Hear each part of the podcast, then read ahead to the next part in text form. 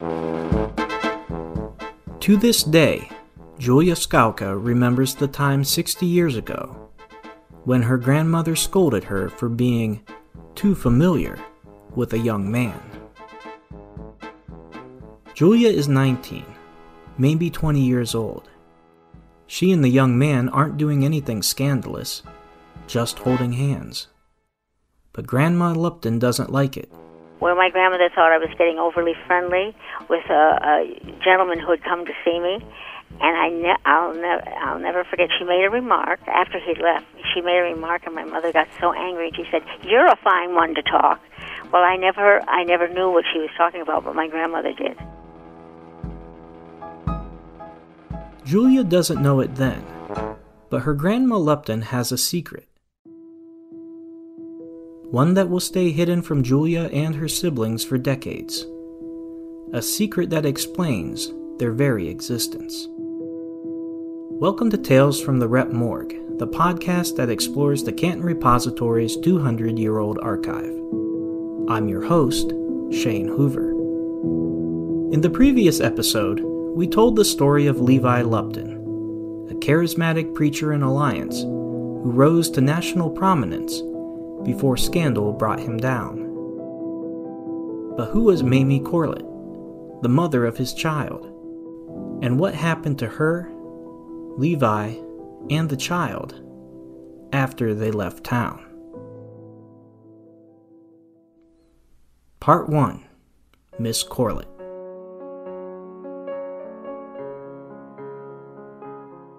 Mamie's photograph dominates the front page of the Evening Repository on December 15, 1910. She wears a high lacy collar with a cameo brooch at her neck. Her hair is pulled up in a bun. She looks like a Gibson girl by way of Bible school. As with Levi, you immediately notice her gaze, strong, but kinder than his. Oh gosh, uh, Shane, when I, I saw a picture of her not too long ago when she was a young woman, and she was beautiful. She was a beautiful young woman. That's Mike Lupton, Mamie's grandson. Mamie is born in 1881 in Cleveland, Ohio. Her parents, James and Mary, name her Mary, but everyone calls her Mamie. It's a big family. Mamie has an adult brother and several adult sisters. As a girl, she is deeply religious. At 13, she joins the Friends Church on Cedar Avenue, where the pastor is the Reverend J. Walter Malone, the namesake of Malone University. When her sisters roll up the carpet to dance in the parlor, Mamie stays upstairs and reads scripture in her room. She becomes a leader in her church and dreams of being a missionary. That's probably, at first, what draws her to Levi Lupton. Mamie is working as a teacher in Cleveland when she meets Levi, the charismatic former pastor of the Friends Church on Alliance. Whether they meet before or after Levi's mission trip to Africa during the first half of 1905 is unclear but Mamie later becomes a student at Lupton's missionary school, to the concern of her family, including her sister, Edna Horwell. He cast his influence over her. She grew to think he was the ideal man of the gospel. One day she went to Mother. I am going to alliance with Mr. Lupton, she said. Mother tried to talk it out of her. So did Brother and the girls, but to no avail. Her friends talked to her but she would not listen. Edna Horwell. Not only does Mamie join the school, she becomes involved in the phenomenon that makes the missionary school and Levi notorious. On January 4th, 1907, the repository reports that Mamie is among the first students at the school to get the so called gift of tongues, after praying for two days. Laura Lupton, Levi's wife, says Mamie talks for hours at a time in unintelligible languages. Two other students get the gift, and so does Levi. Laura claims her husband speaks five languages and has a halo on his brow. In time, Mamie progresses from student to stenographer to matron at the missionary home. And Levi's influence grows over her life. She is in her mid 20s. He is in his mid 40s. When Mamie falls in love with the minister in Alliance, Levi tells the young man he shouldn't marry her. On Mamie's occasional visits to Cleveland, her family tries to get her to stay. Just as we began to hope, a letter or long distance call from Lupton would take her back to him. She would take the first train back to Alliance. When Mamie came home, she always looked shabby. She apparently got no salary until last year. We bought her clothes while she was here. We knew nothing of her plight until the Sunday before Thanksgiving, when Mother got a long distance call from my sister, Miss Hattie Schnell, in Toledo. Come at once. There's something wrong with Mamie. Edna Horwell. Part 2 When we come back. Part 2 Something wrong with Mamie. No one at the missionary home thinks much of it when Mamie takes a vacation for her health in the summer of 1910. What they don't know is the health issue is pregnancy. Her baby boy David is born October 15th of that year. He's about five weeks old when Mamie appears at her sister's home in Toledo. Edna Horwell, one of her sisters, offers to adopt the baby and keep the scandal a secret. She tells Mamie to give up Levi, and she will help. Mamie refuses and takes the baby with her to the missionary home in Alliance. I can't find words to express my feelings towards Lupton. There is no word to sum up the revulsion and hatred I have for a man who took a pure, innocent girl and, in the guise of religion, ruined her. Edna Horwell. A frantic telegram summons Levi from Chicago, where he has been preaching. Soon his secret is out, and his reputation destroyed. His wife, Laura, who has been married to Levi for 26 years, sticks with him. But many of Levi's followers desert him. The scandal hits newspapers from coast to coast. As reporters swarm for details, Mamie's brother Tom, a strapping college football player, visits her at the missionary home. Meanwhile, the public demands Alliance Police and the county prosecutor take action.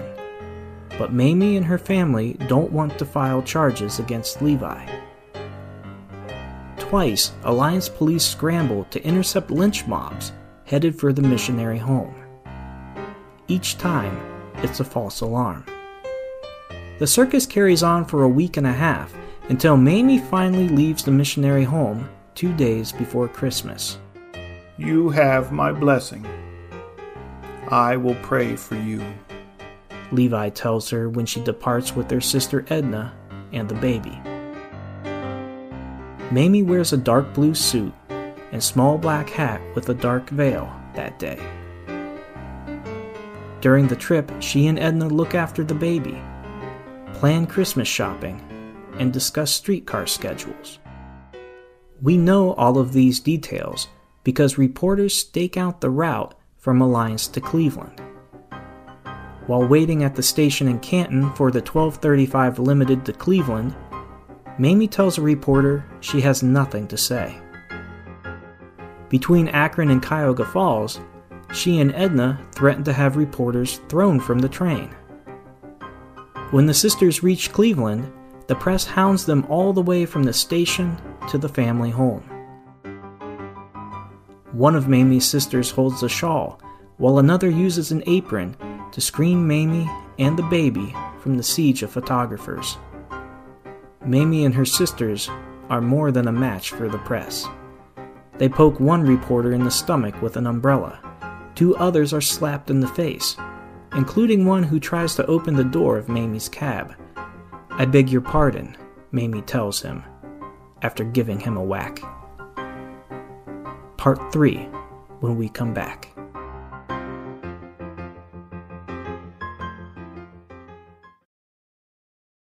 Part 3 Son of a Preacher Man. With Mamie in Cleveland, Levi and Laura announce they're going to Michigan. But the scandal isn't over. Just after New Year's Day 1911, Levi and Mamie sue a publisher to stop their photos from appearing in a book about the scandal. During the trial, Levi makes a devastating admission. He never had the gift of tongues. The judge grants Mamie's request for privacy on the grounds that she is merely an unfortunate young woman, but he denies the same for Lupton. Levi has been teaching righteousness, the judge says, and he believes that the people have a right to know Levi's real character, as well as what he looks like. By his own confession, Levi should be put in the rogues gallery of ministers who have fallen, the judge says. Accounts of Levi's life after the scandal exist in fragments. There's a story about him going to Michigan to sell stoves. Later, he turns up near Buffalo. Mamie and her son David actually lived there with Levi and Laura in 1920. The review reports in 1931 that Laura has died in Maryland and that Levi died two years earlier. Exactly where and when Levi dies isn't specified. By then, Mamie and David are back with their family in Cleveland. As an adult, David marries twice. He and his second wife settle in Detroit. When David dies in 1950, Mamie helps his widow raise their five children. Again, Mike Lupton.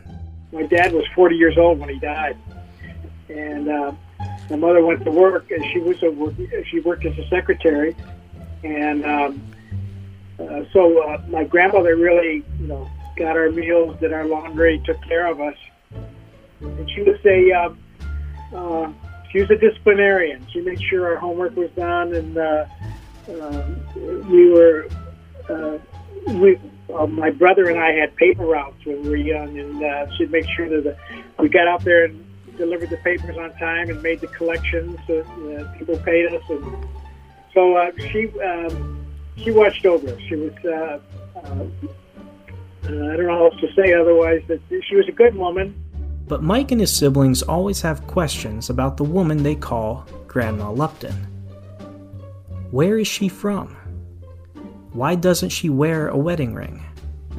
What happened to Grandpa Lupton? Their mom and dad never give them straight answers.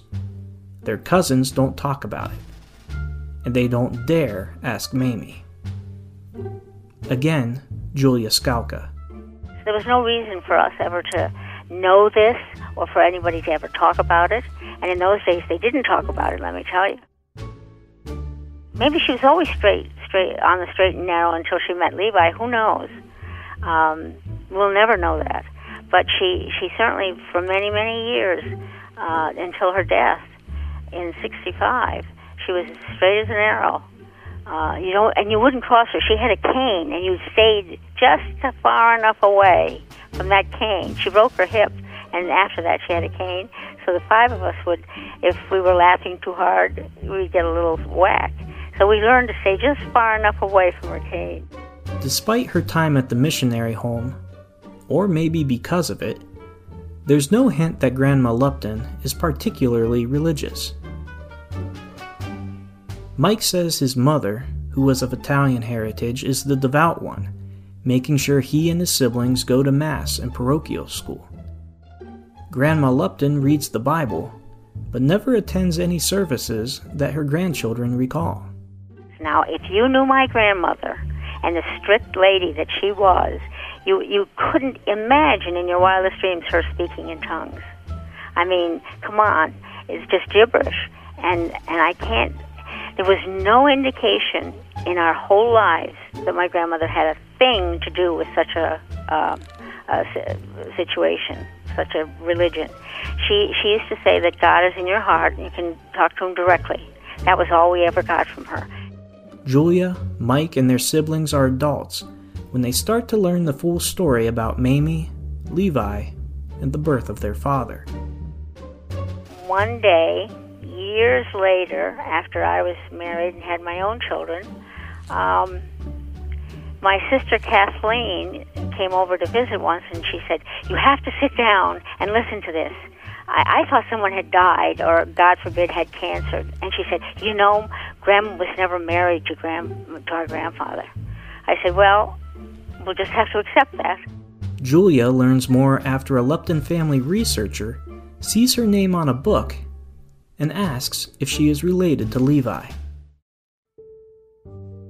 It's very odd when you don't uncover it until you're uh, middle aged yourself and on. Uh, it's an amazing thing because we look back and we think of grandma as grandma, and and although she didn't wear a wedding ring, it never occurred to us to think she was anybody but what she pretended to be, or or I don't know if she pretended to be that way, but never realizing that, you know, when you think you know someone, and it and it became very when we when I first discovered this, uh, it was strange. It did feel very strange. Mike says not understanding his family's background frustrated him some when he was younger, but now he understands why no one talked about it. I think uh, you know, knowing it, I'm I'm okay with it. I really am. I you know, I, I don't make judgments about what my grandmother did or didn't do. I mean, that she it was it was their time and their lives.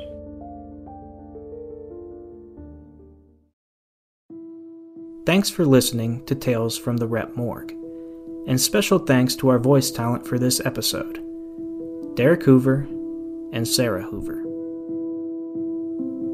Before we go, I want to thank everyone who has listened to the podcast, those who have shared their stories, and the many colleagues and friends who have lent their voices to Tales from the Rep Morgue. Not only is this the final episode of Season 2, it's the final episode of the podcast. After almost 20 years at the repository, I'm moving on. But I'm not done telling stories. So, again, thanks for listening. And stay tuned. Our theme music was Blind by Maidon. Other songs heard in this episode included Antagonist Evil Plan, Comic Plotting, Iron Horse, Hidden Agenda, and Sneaky Snitch, all by Kevin MacLeod, and November by Kai Engel.